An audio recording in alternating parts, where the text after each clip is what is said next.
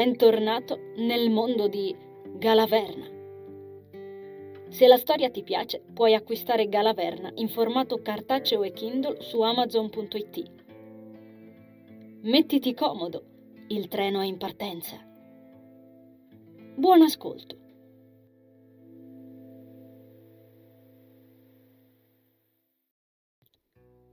L'affetto che Andres provava per Anisa che nell'ultimo periodo era cresciuto in maniera del tutto naturale, non era dovuto soltanto a quell'ancestrale legame energetico che gli era stato spiegato e mostrato, né da quel suo modo di essere che, in tutta onestà, ti spingeva spontaneamente a volerle bene ed a stare dalla sua parte.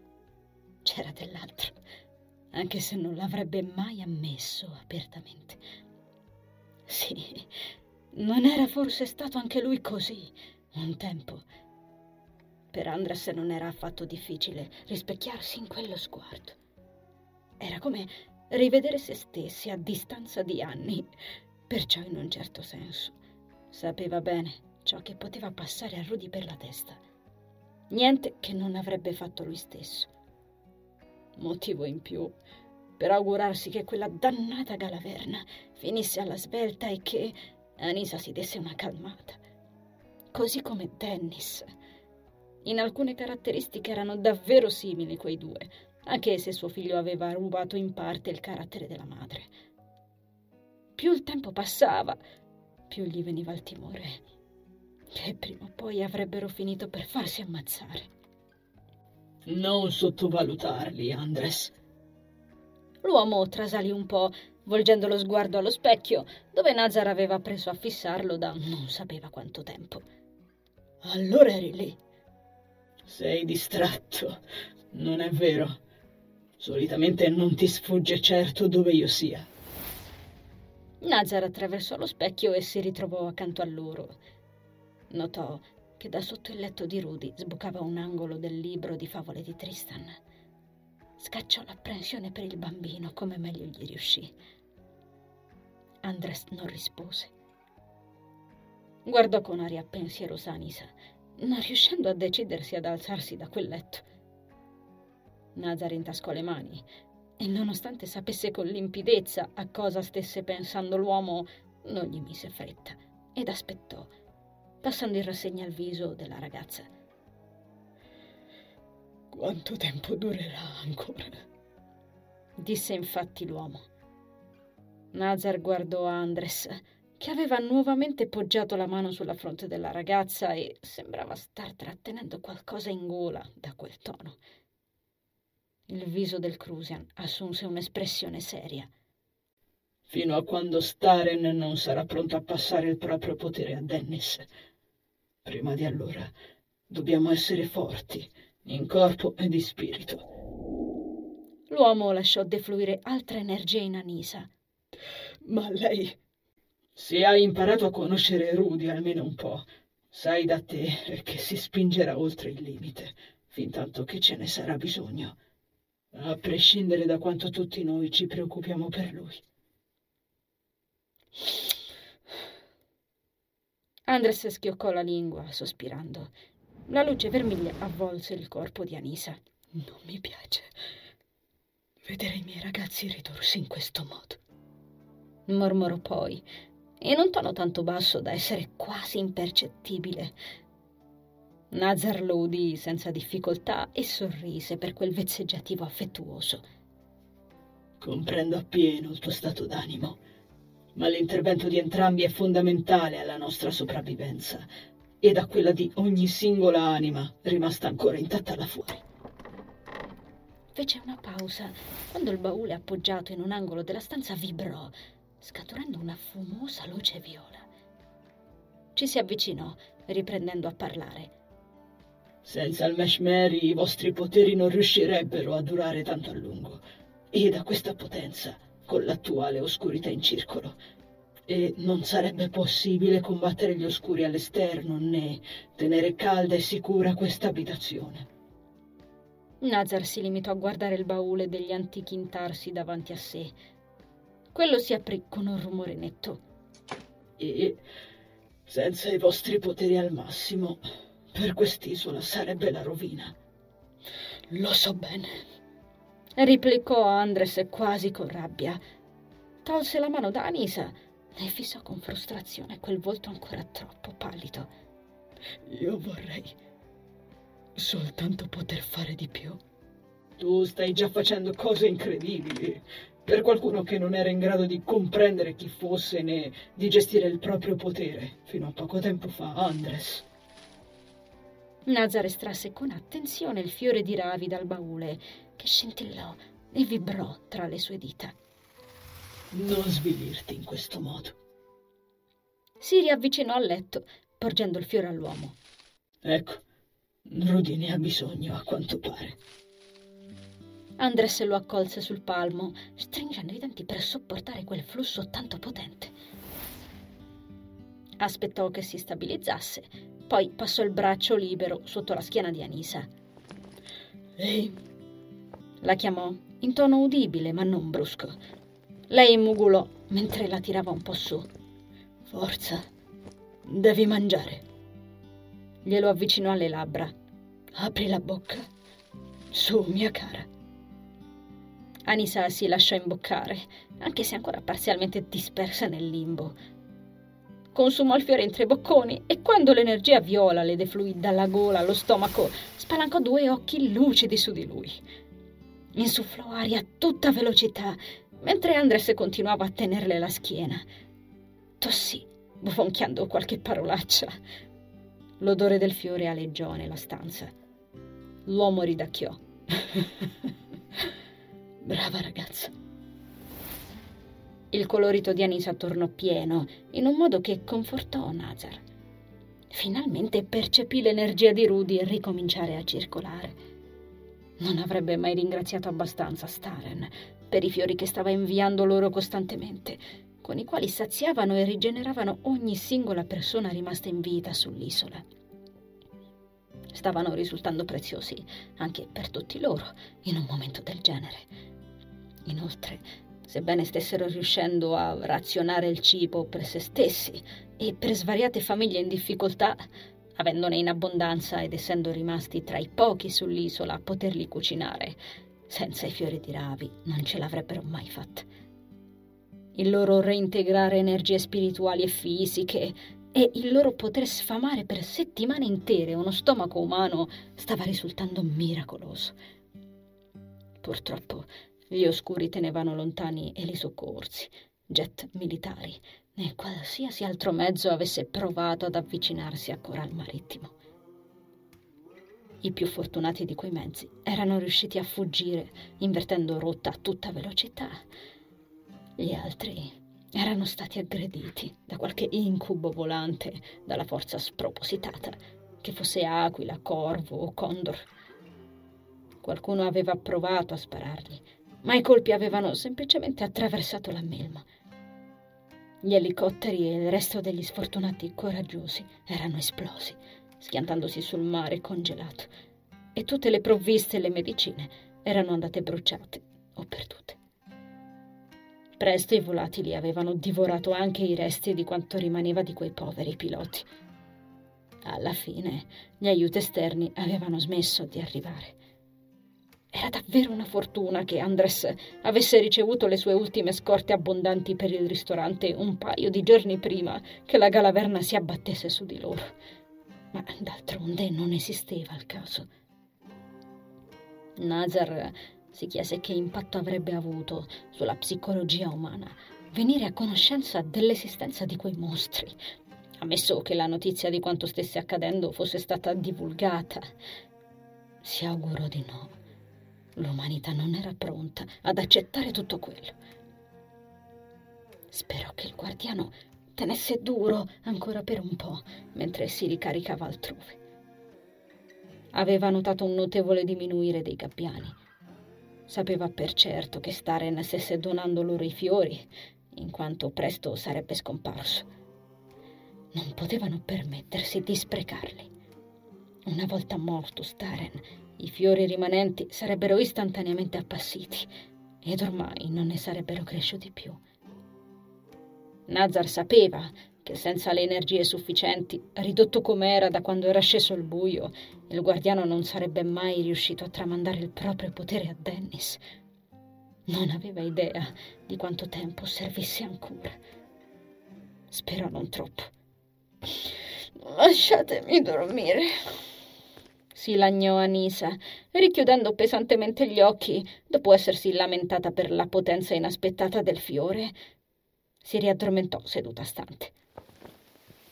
Andres la riappoggiò sul guanciale e la coprì. Ora si sentiva più tranquillo e poteva andare a vedere come stesse suo fratello con la mente un po' più sgombra. Nonostante ciò, cercò lo sguardo di Nazar dopo essersi alzato in piedi. Non stare in pensiero, Andres. Ci sono io con lui. Lui annui col capo, indirizzando un ultimo sguardo alla ragazza. Poi si avvicinò alla porta, attendendo che Nazar gliela aprisse. Chiamami se ce n'è bisogno. Lo farò. Le dieci rune si illuminarono sulla porta ed Andres uscì, richiudendosela alle spalle. Restò fermo davanti all'uscio. Contò fino a dieci e ruotò nuovamente la maniglia. Rientrò. Si ritrovò nella camera da letto degli ospiti, dove Ernesto se ne stava col plaid tirato fin sotto ad un naso molto arrossato, ficcato in quel vecchio letto quando lo vide gli si illuminò lo sguardo blu. Melatone! Lo salutò con voce nasale. Capellone! Ricambiò lui, traducendolo come al solito. Subito Isabella mandò in aria il puzzle di draghi che stava componendo e gli zampettò incontro sui calzini di spugna a strisce colorate. Ziettino! Gli si acchiappò alla gamba e lui rise, sollevandola e mettendosela in braccio. Lei tirò giù il cappuccio in pile del suo pigiama azzurro, rigorosamente a forma di drago, e lo zio le diede un bacio sulla fronte. Come sta questa polpettina? si informò. Lei gli infilò il faccino nel collo e si lamentò un po'. Mimi, anche mammina. Andres la strinse forte e le accarezzò la minuscola schiena. Oggi il babbo blu non ha fatto funzionare il telefono di papà per parlare con lei? le domandò in tono dolce. Lei scosse la testa, facendo ballonzolare i ricci rossi profumati di biscotto. Probabilmente anche Nazar era stanco, si disse l'uomo. In verità, sapeva per certo che c'era qualcosa che stava nascondendo a tutti e che poteva spiegare quella, a detta di Dennis insolita, sua scarsità di energie. Sembrava che fosse fuori forma, o almeno così gli aveva raccontato Anisa. Andres lo conosceva appena e gli pareva una creatura del tutto incredibile e sconvolgente, perciò non avrebbe mai notato la differenza. Ma si era accorto anche lui di quella spossatezza e di quel continuo turbamento che Nazar si portava dietro in sottofondo. Da quando il potere dell'uomo si era risvegliato appieno, i sensi di Andres si stavano affinando e di ronzii nelle sue orecchie si traducevano in concetti e spiegazioni. Nazar aveva qualcosa che non andava, ne era certo, e perché mai non ne parlava a nessuno. Ernesto si soffiò il naso, riportandolo alla realtà. A proposito, per ora Laura crede che siamo ancora qui per la mia febbre ma non so quanto tempo reggerà come scusa. Starnutì violentemente, facendo svolazzare gli ettogrammi di disegnini che Isabella gli aveva sparso sul letto. Cuoricini, uova di drago e stelline dappertutto. Andres andò a rinforzare la protezione alla porta finestra, utilizzando il braccio libero. La sua energia di Arit fuoriuscì in una scia di luce per Vink ed andò ad addizionarsi alla porta spirituale che sprangava i vetri. Isa applaudì sciamando una manciata di versetti. Ne parlavo con Nazar giusto poco fa. Temo che la cosa andrà ancora per le lunghe. Andres scacciò dalla testa l'immagine del volto e sangue di Anisa e fissò il viso arrossato del fratello in netto contrasto con quel ricordo. Porta un altro po' di pazienza. Vedrai che con le cure mediche di Dennis starai gradualmente meglio, tra l'altro. L'oscurità pareva rendere lento ogni processo positivo, la guarigione, il riposo, la concentrazione. Tutti loro se n'erano accorti e dovevano ringraziare soltanto Rudy ed il suo contributo, se erano in grado nonostante tutto di scaldarsi, illuminarsi e rimanere al riparo a quel modo. Era un peccato che la chitarra di Dennis fosse andata distrutta. Pareva che il canto lo avesse sempre aiutato a guarire la gente. Eh, non vedo l'ora. Vorrei imparare le cose da mago che fate voi altri. Ernesto tossì e scoppiò in una risata rauca. Immediatamente la bambina lo imitò. Eh, diavolaccio, certe volte fate spavento. Isabella chiese allo zio di scendere e lui l'accontentò. La guardò saltellare alla branda degli ospiti, completamente ricoperta di libri di favole, colori, quaderni ed involucri di merendine al cioccolato o costelline di zucchero, e frugare dentro alla coperta bordeaux, ne trasse gli orchi e se lo portò fino al letto del padre. Tese le braccia. Lui la issò sul giaciglio, sospirando. Spero di non far raffreddare anche Isabella. Ti porto qualcosa di caldo da bere, decise Andres. Eh, già che ci siamo, più tardi passo a dare una riordinata. Sembra esplosa una bomba qui dentro. Spostò gli occhi dal cestino strabordante di fazzoletti, appallottolati accanto al letto, alle briciole sul tappeto, per poi vagliare i giocattoli di Isabella sparpagliati dappertutto e finire occhieggiando la cesta dei vestiti sporchi di Ernesto, traboccante di biancheria da lavare. Magari. Ernesto tolse qualche briciola dalle labbra della figlia e riprese a sostenerla per la schiena. Lei gli assestò una carezzina sulla guancia appena punteggiata di barba rossa e passò le dita sui baffoni disordinati dell'uomo. Andres gli fece un cenno di saluto e scoccò un bacio alla piccola, che ricambiò dondolando le gambine. Circondò il pomello con la mano, poi si bloccò. Si girò di nuovo a guardarli. A proposito, dove è andato a cacciarsi il cane? Di solito non se ne sta qua con voi. Ah, Sta con il cuginetto Denis, proclamò Isabella, posizionandosi gli occhi in grembo e tirandosi di nuovo il cappuccio sulla testa. Due testoline azzurre di drago presero a contemplarlo. Andres aggrottò la fronte. Con Dennis. Gli è andato dietro prima, dopo che è passato a salutarci, spiegò Ernesto. Ah, probabilmente si disse l'uomo. Era accaduto poco prima, mentre si trovava nello spogliatoio con Anisa.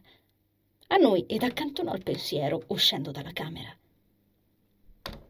Tornò in soggiorno, sentendo provenire un aroma di cibo irresistibile che subito gli aggredì lo stomaco. Aveva fame. Gettò un'occhiata all'orologio a muro e si rese conto che erano soltanto le 18.26, ma lui aveva appetito come se fosse ora di cena. Effettivamente, Carmen stava cucinando la cena quando la raggiunse accanto ai fornelli.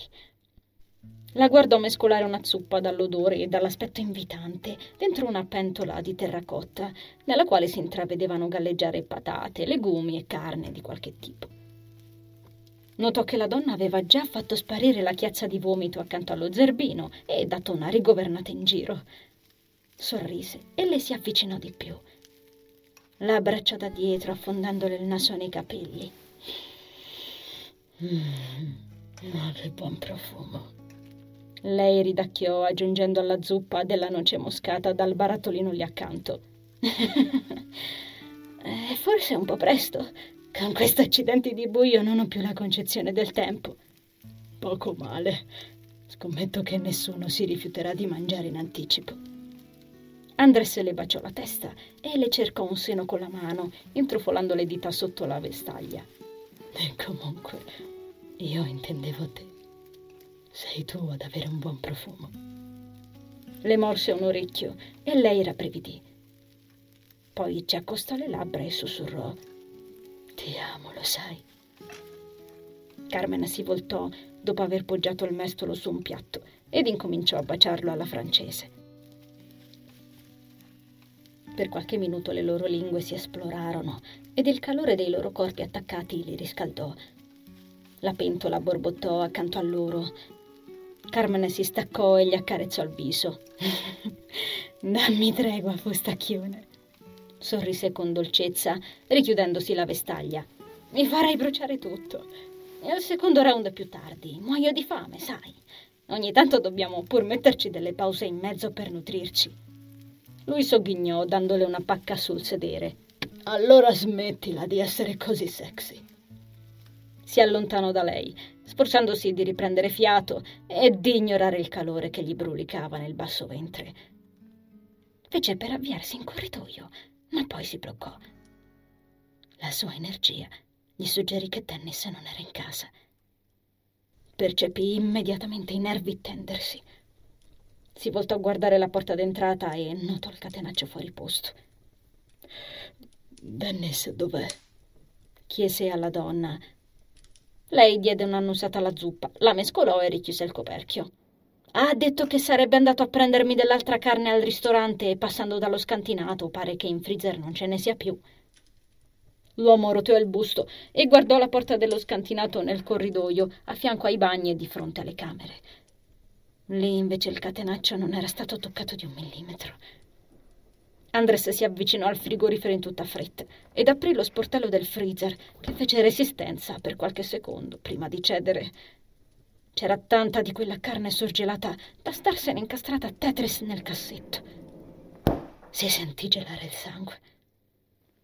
Corse in camera, scalciando via gli shorts, si infilò calzini, jeans, stivali ed un maglione a casaccio arraffato dall'armadio. Si buttò la sciarpa al collo in tutta fretta e non si preoccupò neanche di indossare un cappello, raggiungendo la porta mentre ancora si stava infilando una manica del cappotto. Carmen si voltò a guardarlo con aria spaventata, allarmata da quella frenesia. Ma dove stai andando, Andres? chiese in tono agitato. Lui digrignò i denti e grugnì, mentre l'adrenalina gli si sparava in tutto il corpo. Per un secondo. Si era distratto soltanto per un secondo, maledizione.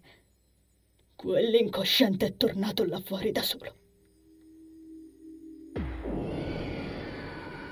La Nicta fece un volo di dieci metri, rovinando su uno degli alberi del parco e spezzandolo. L'arbusto venne giù con uno schianto scoppiettante, mentre la creatura liberava un urlo rabbioso. L'onda d'urto di Dennis l'aveva presa di striscio, per sua fortuna, ma era bastata a ridurle in brandelli la metà di quel corpo melmoso. L'essere ringhiò di rabbia e disappunto, liberandosi disordinatamente dai rami che la ricoprivano e lanciandosi scompostamente sul ragazzo, con la metà del corpo che andava deteriorandosi. Lasciò una lunga scia di macchie nere dietro sé, che sgocciolarono al suo passaggio. L'aria scura vibrò Uruz si buttò su di lei con un verso rabbioso, abbagliandola con la runa che gli brillava sulla fronte. La atterrò e la tenne salda sul terreno. Dennis spiccò un salto per scavalcarli. Si posizionò dietro di loro atterrando sulla spalla, voltandosi verso la Necna con il corpo che ancora strusciava sui ciottoli. Urlò sprigionando l'energia di Lucente. Aggrappò un lembo del mostro con quell'energia e lo attrasse a sé, strappandogli di netto la testa. Venne via come un tappo da una bottiglia di champagne, schizzando un copioso getto di core nero. Il cane volse il muso al cielo ed ululò alla luna in un impeto di vittoria. Poi affondò i denti nel corpo della bestia e gli dilaniò il nucleo, strappandoglielo dal petto. Dan rilasciò la spirale infuocata di plasma dal braccio, mentre la testa stava ancora viaggiando nella sua direzione, attratta dalla sua energia irresistibile. La fiammata corse fino a lei e la raggiunse, per metà attaccata al suo braccio. Prese fuoco in un istante e si disintegrò in un cumulo di cenere, ricadendo in terra in un enorme tizzone fumante. La fiammata si ritirò, vorticando al contrario, e la pelle di Dennis la riassorbì con un forte sibilo. La puzza gli aggredì le narici, scagliandogli un conato dritto in gola. La testa gli girò. Nonostante riuscisse a non farsi soggiogare la mente da quei mostri schifosi in seguito all'allenamento con Dakota, era sempre sfiancante combatterli. percepì altri oscuri là attorno fuggire terrorizzati e sogghignò. Si mise a sedere, col fiato spezzato, ripulendosi gli schizzi di sangue dal volto con il braccio, mentre il cane lupo ancora banchettava con le rimanenze della carcassa sotto di sé. Il ragazzo si rialzò a fatica e riaccese il nucleo luminoso che si era volatilizzato per sbaglio durante lo scontro, sollevando una mano. Il piccolo sole si ingrandì e si erse sopra di loro, illuminando il parco a giorno. Dennis strofinò la testa del cane dopo esserglisi avvicinato, lasciandolo festeggiare. Lui scodinzolò e proseguì la sua opera in un gran rumoreggiare di mandibola. A quanto pareva, ora che Zack era una creatura di Staren, poteva cibarsi dei resti delle Nicta, così come di altre creature oscure, e convertirli in energia pura per rigenerarsi. Un'abilità che gli invidiava non poco. Fu contento di averlo portato con sé. Chiuse gli occhi e si concentrò, cercando con la propria energia Alberto. Istantaneamente, in un gesto che parve spontaneo, i gabbiani tornarono a posarsi tutto attorno a lui, riprendendo a circondare il perimetro. Ricominciarono quei loro versi rassicuranti e Dennis fu contento di percepire i tunnel luminosi aperti da Rudy ancora in piena funzione, nonostante la fitta presenza di ombre nei dintorni. Dopo aver convocato Alberto, si avvicinò a quanto restava del tempio di Kairos, ansimando e sollevando nuvole di vapore attorno a sé, nonostante il calore scaturito dal nucleo dorato. Soffiò sulla mano che ancora gli fumava e l'appoggiò sui mattoncini scheggiati. Scrutò e cercò con la sua energia una volta ancora, come tante e tante volte aveva provato e riprovato nel corso delle loro spedizioni. Anche quella volta non ottenne nulla. Il forte turbinio ed il frastuono d'ali assordante che lo sovrastò lo distolse dalla sua concentrazione. Si voltò e guardò il mastodontico Alberto planare al centro esatto dello spiazzo, sollevando un tal vento da piegare ogni albero attorno a loro. Le fronde fremettero in un isterico bisbiglio di foglie. Dan si coprì il viso con le braccia per proteggersi dal residuo di carne e polvere che il gabbiano stava sollevando con quell'aria e sentì il proprio corpo spostarsi all'indietro. Il suo arretrare involontario fu bloccato dalla sagoma del tempietto dietro di sé. Non comunicherai con Kairos tramite quel tempio lucente. È irreversibilmente distrutto oramai. Alberto atterrò con una leggiadria che non ci si sarebbe aspettati da un volatile tanto ciclopico. Si richiuse attorno le grandi ali e lo fissò, storcendo appena il collo. Non possiamo affidarci alle bestie divine in questa battaglia. Mi duole dirlo. Ma dimmi, cosa fai qua giù senza Rudy? Come stanno Staren e Tristan? chiese Dennis, quando le folate di vento si furono placate abbastanza da consentirgli di farsi sentire, ignorando quella domanda. L'energia di Alberto si agitò ed i suoi immensi occhi si intaccarono di tristezza. Staren sta ancora assorbendo luce, si limitò a dire. Surrestia? chiese Dennis, alludendo alla dimensione spirituale ricolma di energia pulita. Il gabbiano annui. Il ruolo di protezione del faro e l'amministrazione di noi gabbiani ricade ancora su Tristan, in vero. Alberto scosse appena il becco. Un peso quanto mai gravoso per un'anima così tenera. Domani verrò a trovarlo. Dennis si voltò in direzione dei vecchi condomini di Carmine, appena visibili dietro la coltre degli alberi, percependo ancora una volta la vibrazione che lo aveva tirato fuori, spingendolo ad uscire di nuovo. Era preoccupato. Non riusciva più a parlare con il suo migliore amico da quando era iniziato tutto quello e l'ultima volta in cui si erano visti era molto prima che iniziasse la galaverna, prima ancora che iniziasse a nevicare. L'ultima volta in cui si erano visti pareva un sogno ad occhi aperti in quel buio. Una delle ultime serate in cui Dan si era sentito normale. Una di quelle in cui avevano pedalato per tutta la città fino a non poterne più, ridendo come due idioti, ascoltando il vento sferzargli la pelle ed i polmoni esplodergli. Una di quelli in cui si erano seduti in mezzo alla sabbia a guardare il mare notturno, bevendo una lattina di birra, parlando di quando erano bambini e facevano i dispetti al povero ex capitano. Lo ricordava come se fosse successo il giorno prima. Poteva sentire il sapore metallico della birra sulla lingua e l'odore di salsedine nelle narici. Gli mancava Carmine, soprattutto ora che la sua vita era cambiata per sempre e che pareva di passeggiare in un incubo. Si chiese per l'ennesima volta come stesse, lui e la sua famiglia. Si promise che una volta finito tutto quello, avrebbero rubato le biciclette insieme, bevuto birra, riso sulla spiaggia come facevano da sempre, da quando il moccio sporcava ancora i loro musi birbanti di bambini. Doveva assolutamente controllare in quei condomini. Il grosso volatile storse il capo. Mi hai convocato per conferme, dunque. Indovinò. Cosa c'è in quei palazzi, Alberto? Siete riusciti a scoprirlo? Ero convinto che li avessimo ripuliti da un bel pezzo e che non ci vivesse più nessuno. Si interruppe quando l'ennesima trafittura gli corse alla tempia. Eppure sento ancora qualcosa.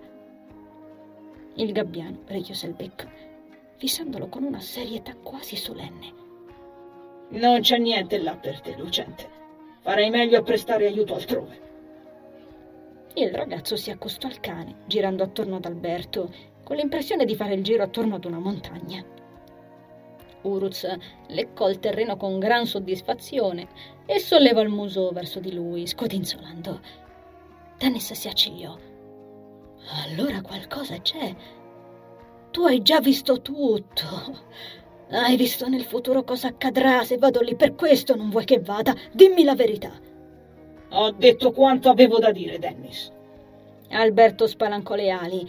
Dan arretrò di qualche passo per evitare di essere colpito. Non costringermi a ripetermi e segui il mio consiglio. Non avventurarti laddove il tuo contributo sarebbe inutile. Senza aggiungere altro, il gabbiano si risollevò dal terreno, provocando un altro turbine di vento che rischiò di farlo rotolare per un chilometro. Spiccò il volo con un frastuono sibilante e sparì nella foschia di quella nebbiolina perenne, mentre Dennis si aggrappava ad una panchina per non essere sbalzato via. Meno di cinque minuti dopo stava correndo a perdifiato nella piazza della chiesa, con il cuore a martellargli nei timpani ed il fiato che non bastava per respirare. Il nucleo luminoso scivolava al suo passo sulla sua testa, illuminando le luci delle lastre di ghiaccio e brina che gli ostacolavano il cammino. Più di una volta le sue vans si incagliarono e dovette scalciare via zolle di neve e fango per riprendere la corsa. Era uscito in tutta fretta. Non si era preoccupato di infilare gli stivali. Uruz non sembrò altrettanto in difficoltà e gli fu sempre al fianco, seppure con la lingua fuori ansimando. Il grande orologio della chiesa spento lo fissò col suo grosso occhio nero, mentre la sensazione opprimente che lo aveva richiamato gli premeva sulla pelle, simile ad una mano invisibile, pronta a schiacciarlo. Era una percezione tanto orribile e ogni fibra ragionevole del suo essere lo implorava di ignorarla, lasciar stare, tornarsene a casa. Ignorò la richiesta ed arrivò fino ai portoni dai vetri infranti dei condomini, fermandosi qualche istante a riprendere fiato. Il faro, dietro di loro, si ergeva con fierezza. I soliti sette gabbiani ruotavano attorno all'apice come se nulla fosse cambiato fino ad allora riusciva a vederne le energie argentee, esalando vapore come un comignolo. L'energia del faro era intatta, ma non più visibile come qualche tempo prima.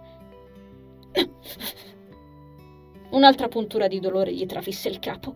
Il cane spostò la testa in un guizzo e fissò uno dei balconi, ringhiando sommessamente. D'accordo, bello, bisbigliò Dan, attirando verso sé il nucleo con un gesto della mano. Il piccolo sole, che fino a quel momento li aveva scortati facendogli luce, si rimpicciolì e si avvicinò a loro, ubbidendo a quel cenno. Adesso entriamo. Uruz emise un verso. Tennis setacciò con la propria energia l'intero condominio. Il cuore gli si bloccò in gola. C'era qualcuno. Riaprì gli occhi e fissò i palazzoni che lo guardavano dall'alto, con il ghiaccio che sporgeva dai cornicioni in tanti minuscoli stalattiti. Non riuscì a capire, controllando più a fondo. Quel qualcuno era vivo o morto? Alla fine si estrasse dalla tasca del giubbotto scamosciato una delle bende che portava sempre con sé. Soffiò via la cenere dal braccio bruciacchiato dopo aver rimboccato la manica e ce lo avvolse attorno lentamente, mormorando qualcosa di incomprensibile. Le fasce si illuminarono d'oro, provocandogli un immediato sollievo a contatto con la pelle scottata. Strinse il nodo tirandolo con i denti e diede un calcio violento al portone, infrangendo gli ultimi residui di vetro. Scavalcò la sagoma che rimaneva della porta e penetrò nel palazzo, seguito a ruote dal cane. Il sole si insinuò nell'atrio e gli andò dietro, illuminando le rampe di scala. Dennis salì per tre piani in completo silenzio, ad eccezione dei suoi passi, dello zampettare di Urza, dei loro fiati scadenzati e del leggero ronzio provocato dal nucleo. La sensazione di pressione aumentò assieme alla cefalea. Una volta davanti alla porta di Carmine gli parve che il cervello potesse esplodergli. Dan osservò il legno lucido completamente fracassato, nell'uscio scardinato. L'angoscia corse immediatamente a stritolargli le ossa, mandandogli il cuore in gola. Uruz ringhiò, cancellando ogni suo dubbio. Qualsiasi cosa ci fosse era proprio lì dentro. Per qualche istante l'ansia lo avvinse tanto forte che fu convinto di non poter continuare e invece proseguì lo stesso. Si fece forza e spinse appena la porta, che venne giù come un pannello di cartoncino. L'ascoltò schiantarsi al suolo e riecheggiare nelle rampe di scale, attirando qualche basso. Alcuni provarono ad avvicinarlo spuntando dai gradini del piano superiore, ma non furono in grado di proseguire. Il nucleo dorato sembrava ferirli. Un avventuroso tentò di valicare il confine luminoso e prese fuoco, lanciando un verso di dolore che rimbombò fin dentro al corridoio dell'abitazione. Fuggì di gran lena, seguito da tutti gli altri. La puzza di bruciato rimase per un po' a far compagnia al ragazzo, mentre scrutava l'interno tetro con le mani strette a pugno. Alla fine fu Uruz ad aprire la strada.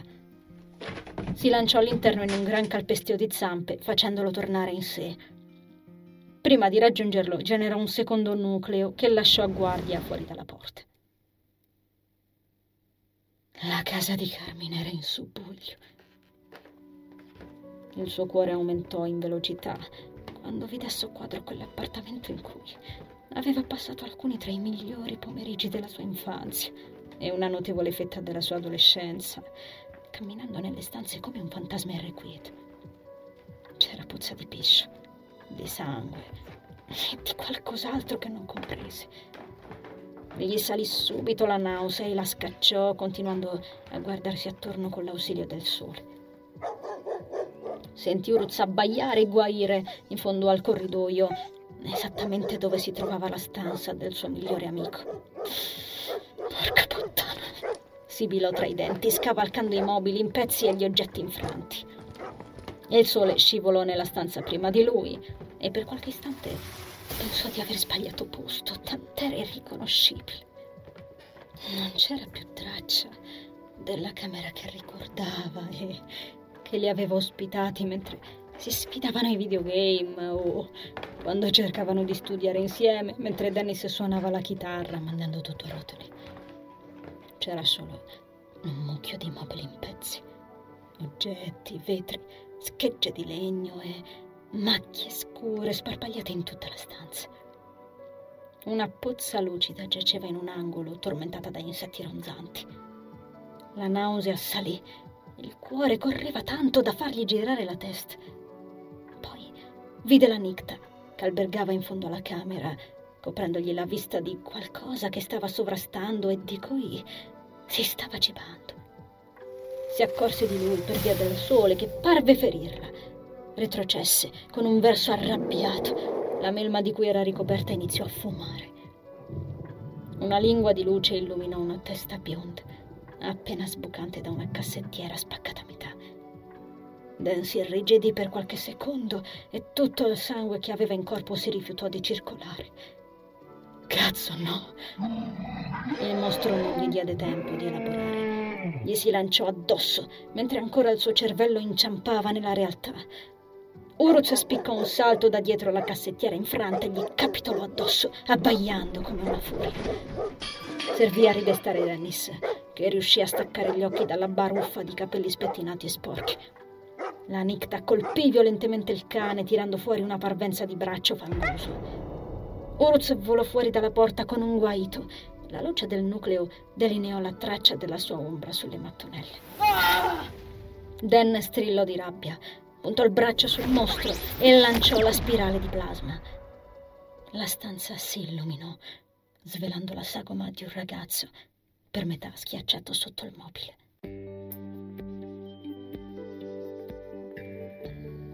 Caro viaggiatore, Grazie per aver ascoltato l'episodio. L'avventura continua il prossimo venerdì con l'uscita della nuova puntata. Ricorda di iscriverti al podcast ed attivare la campanella per non perderti le novità.